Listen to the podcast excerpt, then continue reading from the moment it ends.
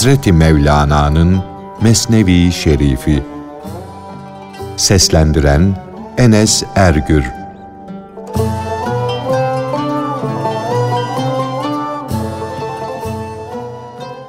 Tirmiz padişahı Seyyid'in kim filan işi görmek üzere Semerkand'a üç yahut dört günde gidebilirse ona elbise, at, köle ve cariye şu kadar altın vereceğim diye tellal çağırtması. Delkak'ın bu haberi köyde duyması, ata binip şehre gelerek padişahın huzuruna çıkması, ben bu işi yaparım demesi.''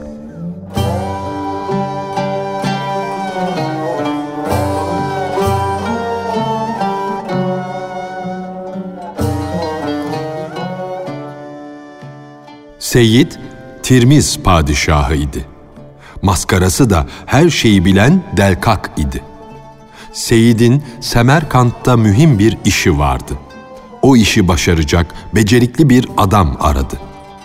Kim beş günde gidip gelir bu işi başarırsa ona paralar vereceğim diye tellal çağırttı. Delkak köydeydi. Bunu duyunca atına bindi, Tirmiz'e kadar koştu bindiği hayvanı öyle hızlı koşturdu ki yolda iki at sakatlandı, çatladı. Nihayet yol tozlarına bulanmış bir halde saraya koştu. Vakitsiz olmakla beraber padişahın huzuruna çıkmak istedi. Bütün divan fısıltılarla doldu. Padişah bile bu vakitsiz ziyaretten meraklanıp vehme kapıldı. Bu haber şehre yayıldı şehirde bulunan herkes zengini fakiri ürktüler. Endişeye kapıldılar. Acaba ne oldu? Ne biçim bir felaket geldi çattı diyorlardı. Ya kahredici, güçlü bir düşman mı başımıza bela oldu? Yoksa gizli bir alemden öldürücü bir felaket mi geldi çattı diyorlardı. Herhalde büyük bir felaket geldi ki Delkak köyden kalktı, yolda iki at çatlatarak acele şehre geldi. Halk, Delkak neden böyle vakitsiz koşup geldi diye padişahın sarayına toplandı. Onun bu telaşı ve koşup gelmesi yüzünden Tirmiz şehrinde bir gürültü, bir heyecan koptu. Herkes endişeye kapıldı. Birisi elleriyle dizlerini dövüyor, öbürü korkusundan eyvahlar olsun diye bağırıyordu. Gürültüden, fitneden, felaket korkusundan herkes bir vehme, bir hayale kapılmıştı. Başımıza gelen bu felaket nedir? Ne olacağız? diye herkes aklınca bir şey kuruyordu. Delkak acele padişahın huzuruna girmek için çırpınıyordu. Padişah hemen gelsin dedi. Delkak içeri girip yer öpünce padişah ''Hey ne var ne oldu?'' diye sordu. Önce Delkak'a kim ne sordu ise o asık suratlı adam parmağını dudağına götürüyor, onlara ''Sus'' diyordu. Onun bu davranışı halkın vehmini büsbütün arttırıyordu. Herkes onun bu haline şaşırıp kalıyor, kara düşüncelere dalıyordu. Şimdi Delkak padişahın sorusu üzerine Ey kerem sahibi padişah!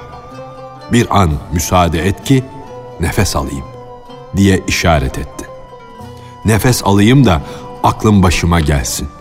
Çünkü çok acayip bir aleme düştüm dedi. Padişah biraz durdu. Ama vehimden, zandan, meraktan boğazı da acıdı, ağzının da tadı kaçtı. Çünkü padişah Delkak'ı hiçbir zaman böyle heyecanlı görmemişti. Zaten ondan daha hoş Nedim'i yoktu. Daima fıkra anlatır, şaka yapar, padişahı neşelendirir, güldürürdü. O padişahı öyle güldürürdü ki padişah gülerken iki eliyle karnını tutardı. O kadar gülerdi ki kahkahası onu terletirdi kahkahalardan yüzüstü yere yıkılırdı. Bugün ise Delkak benzi sararmış, suratı asık, parmağını ağzına götürüyor, padişahım sus diyordu. Padişah ise ne bela gelip çatacak, nasıl bir felaketle karşılaşacağız diye vehimlere dalmış, hayallere kapılmıştı. Çünkü padişahın gönlü gamlara dalmıştı, tasalara batmıştı. Harzemşah pek kan dökücü idi. O inatçı padişah o taraflarda bulunan birçok padişahı ya hile ile ya da zorla öldürmüştü. Tirmiz padişahı da Harzemşah'tan vehimleniyordu. Delkak'ın bu davranışı ise vehmini büsbütün arttırıyordu. Çabuk söyle, hemen söyle dedi. Ne var? Ne oluyor? Kimin yüzünden telaşa kapıldın, bu hale geldin, perişan oldun? Delkak, köyde duydum ki, dedi. Padişah her ana caddenin başında tellal çağırtmış. Üç günde Semerkant'a gidip gelecek kişiye paralar bağışlayacağım demiş. Bu dileği yerine gelirse, saldığı haberden bir netice elde ederse, karşılığında hazineler vereceğini vaat etmiştir. Ben de koşup sana geldim ki, bende bu işi yapacak güç yok. Bunu arz etmeye geldim. Benden böyle bir çeviklik gelmez. Hiç olmazsa bunu benden umma. Bu gayrete, bu koşup gelişe lanet olsun, dedi. Şehre yüzlerce korku düştü, yüzlerce endişe yayıldı. Ey ham kişi! Bu kadarcık bir şey için otu da yaktın, otlağı da. Vezir araya girdi. Ey daima hakikati seven, haktan yana olan padişahım dedi. Şu değersiz kulunun bir sözünü dinlemek lütfunda bulununuz. Delkak köyden şehre bir iş için geldi. Bir şey söyleyecekti. Fikrini değiştirdi, pişman oldu, söylemiyor.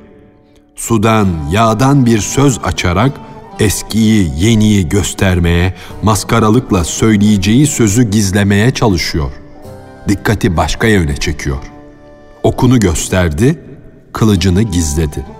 Ona acımadan işkence etmek gerek. Delkak bu sözleri duyunca, ''Ey vezirim!'' diye feryat etti. ''Bu zavallının kanına girmeye kalkışma. Ey emir, Gönle doğru olmayan nice zanlar, nice vehimler gelir durur. Ey vezir, bazı zanlar da suçtur. Zulüm doğru bir iş değildir. Hele aciz ve zavallı bir fakire karşı yapılırsa. Padişah kendisini inciten kulunu bile suçlamaz, ceza vermezken sen kendini güldüren, eğlendiren kuluna ne diye ceza veriyorsun?'' Vezirin bu sözleri padişaha hoş gelmişti. Bu hilenin açığa vurulmasını istiyordu. Delkak'ı zindana atın. Onun yaltaklanmasına, gösterişine pek kapılmayın. Davul gibi bomboş karnına vurun. Vurun da bize davul gibi içinde ne varsa haber versin. Siz de Delkak'ı dövün de zorundan içindeki sırları söylesin. Delkak padişahım dedi. Yavaş ol, yumuşaklığın, affetmenin yüzünü çok tırmalama. Beni cezalandırmak ve intikam almak için acele etmeye ne lüzum var? Kuş değilim ki uçayım, zaten elinizdeyim. Hak için verilen cezada acele etmek doğru değildir. Fakat insan kendi hevasına, kinine uyar, öfkelenir, kızgınlığa kapılırsa caymasın diye cezayı vermekte acele et. Delkak, beni serbest bırak demiyorum. İşi araştır, sor, soruştur, aslını ara diyorum. Dikkat et de sabır ve teenni yolunu kesme. Sabret, birkaç gün düşün, sonra bir karar ver. Teenni ile ağır davranmakla gerçeği bulursun. Beni cezalandıracaksan haklı olarak cezalandır.''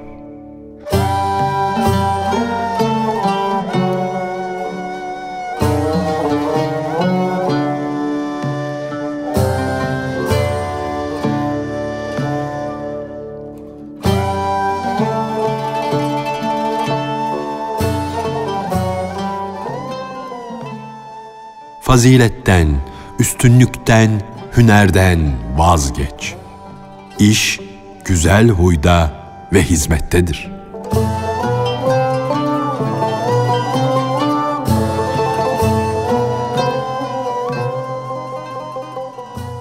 Sen de faziletten, üstünlükten, hünerden vazgeç. İş güzel huyda ve insanlara hizmettedir. Allah bizi ve cinleri kendine ibadet edelim diye yarattı. İyi huylu oluşumuzu yaşayalım diye halk etti. Samiri, Hz. Musa Tur Dağı'nda iken hüner gösterdi. Altından bir buzağı yaptı. O hüner onu Allah kapısından kovdurdu. Karun kimyadan ne elde etti? Yer onu yuttu, derinliklerine çekip götürdü. Ebul Hakem Ebu Cehil hünerinden, akıllı oluşundan ne elde etti? Nankörlüğünden, imansızlığından tepe taklak cehenneme düştü. Şunu bil ki hüner, ateşi apaçık görmektir. Yoksa dumanın tüttüğü yerde ateş var demek değildir.''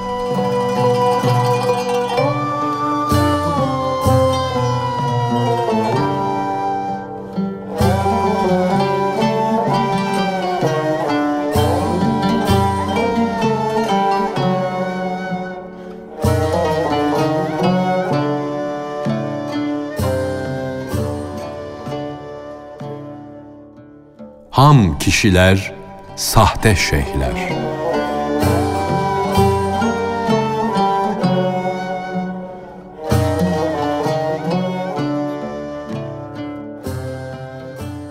Sahte şeyhler, şu davullu, bayraklı ham kişiler gibi bizim ötelerden, yokluk yurdundan haberimiz vardır.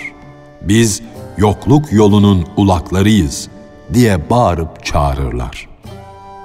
Onlar dünyaya şehlik lafını yaymışlar, kendilerini Bayezid-i Bestami sanmışlardır. Kendi kendilerini hak yolunda yürüyor sanmışlar, hakka ulaştıklarını iddia etmişler, hak yurdunda meclis kurmuşlardır. Damadın evi karma karışık, kötülüklerle, şerlerle dop dolu. Kız tarafının bundan haberi bile yok işin yarısı düzene girdi dediler. Biz yapmamız gereken şartları yerine getirdik. Evleri süpürdük, temizledik, süsledik. Bu hevesle adeta sarhoş olduk. Hoş bir halde kalktık derler. Peki ötelerden, o taraftan bir haber geldi mi? Hayır. O damdan bu yana bir kuş uçtu mu? Hayır birbirini takip eden haberlere, aralıksız yazılan mektuplara onlar tarafından cevap verildi mi? Hayır, verilmedi. Verilmedi ama sevgilimiz bilir. Çünkü mutlaka gönülden gönüle yol vardır. Peki bizi ümide düşüren sevgiliden niçin mektubunuza bir cevap gelmedi? Neden yol böyle bomboş? Gizli, aşikar, yüzlerce belirti var. Fakat yeter. Bu kapının perdesini bundan fazla açma. Onların bu saçma sözlerine kulak asma. Onların titreyişine ve yüzlerinin rengine bak. Cenab-ı Hak niyetleri yüzlerinde görünür durur diye buyurdu. Bu görünen şeyler verdiği habere zıt düşüyor. Çünkü insan şerle yoğrulmuştur.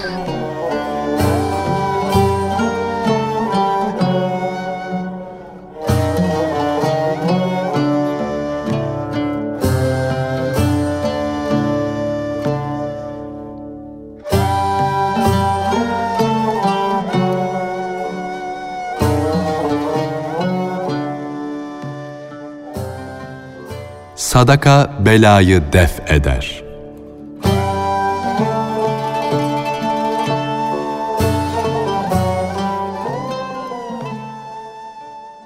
İnsan karşısındakinin yaptığına razı olursa kızgınlığı geçer, intikam duygusu da yok olur gider. Yalancı iştah, yalancı istek insanı yemek yemeye sürükler. Bu sürükleyiş yemek yemekteki zevkin geçiciyi korkusundan doğar ki asıl dert de budur.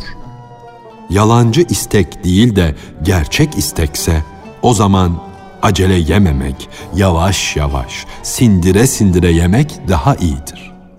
Böyle yenen yemek boğazda durmaz, mideye oturmaz, içe iyice siner. Sen beni kötü ve zararlı bir kişi olarak gördüğün için belayı defetmek, gidermek ümidi ile beni dövdürüyorsun. Böylece herkese ders olsun, yeni bir bela gelmesin diye bela gidiğini, bela yolunu kapatacaksın. O gedikten, o yoldan bir bela gelmesin diyorsun ama kazanın ve kaderin o gediğinden başka daha nice gediği, nice yolu vardır. Belayı gidermenin çaresi sitem etmek, zulmetmek değildir. Onun çaresi affetmektir, bağışlamaktır, kerem etmektir. Peygamber Efendimiz, ''Ey yiğit!'' diye buyurdu. Sadakalar belayı def eder, kovar. Hastalığını sadaka ile tedavi et diye buyurdu. Fakiri yakıp yandırmak, yumuşak yumuşak bakan gözü kör etmek sadaka değildir. Şeriatte iyilik, bağış da var, ceza da var. Padişah baş köşeye geçer oturur. At da ahıra bağlanır. Adalet nedir? Her şeyi yerli yerine, kendi yerine koymaktır. Zulüm nedir? Bir şeyi yerine koymamak, yerinden başka bir yere koymaktır. Gazap, öfke, yumuşaklık, nasihat vermek, hile yapmak, düzenbazlık bunların hiçbirisi boş yere karşımıza çıkmaz. Her şeyin bir hikmeti vardır. Cenab-ı Hakk'ın yarattığı hiçbir şey lüzumsuz, yersiz değildir. Bunların hiçbiri mutlak hayır değildir. Hayır değildir ama hiçbiri mutlak şer de değildir. Her birinin yerinde faydası var, yerinde de zararı. İşte bu yüzdendir ki ilim, bilgi elde etmek vaciptir. Çünkü faydalıdır.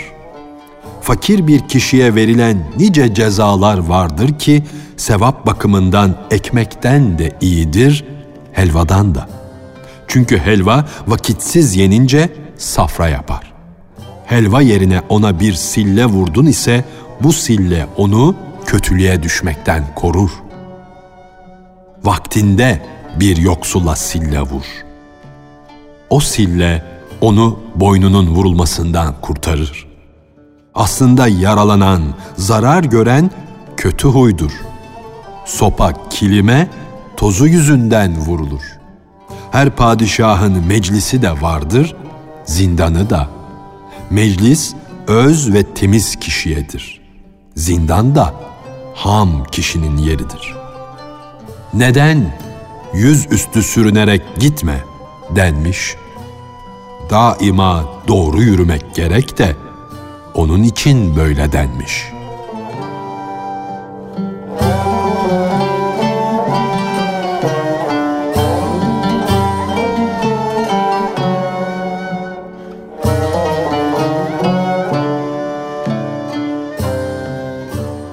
Hazreti Mevlana'nın Mesnevi Şerifi Seslendiren Enes Ergür